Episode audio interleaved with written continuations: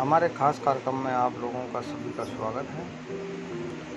आज आपको विशेष व्यक्ति से मिलाने का प्रयास हमारा है, जिन्होंने अपने क्षेत्र में सबसे अधिक कार्य करके पाया है दुनिया में नाम।